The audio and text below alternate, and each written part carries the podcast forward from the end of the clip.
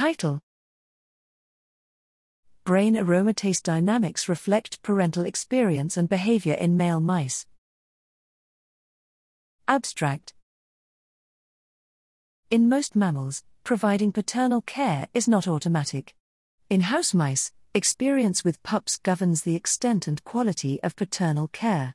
First-time fathers undergo a dramatic transition from ignoring or killing pups to caring for pups.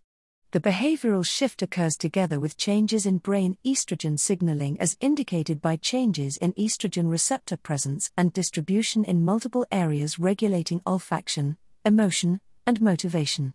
Here, we report estrogen dynamics by altered local estrogen synthesis via changes in aromatase, a key enzyme catalyzing the conversion of testosterone to estrogen. The amount of paternal experience, five or twenty-seven days, was associated with increased numbers of immunocytochemically identified aromatase-expressing cells in the medial and cortical amygdala, piriform cortex, and ventromedial hypothalamus.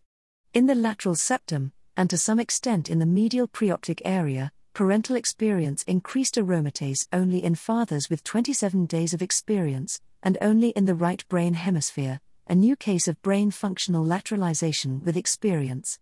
Nuclei/areas associated with maternal care, medial preoptic area, bed nucleus of stria terminalis, nucleus accumbens, exhibited a left hemisphere advantage in aromatase-expressing cells.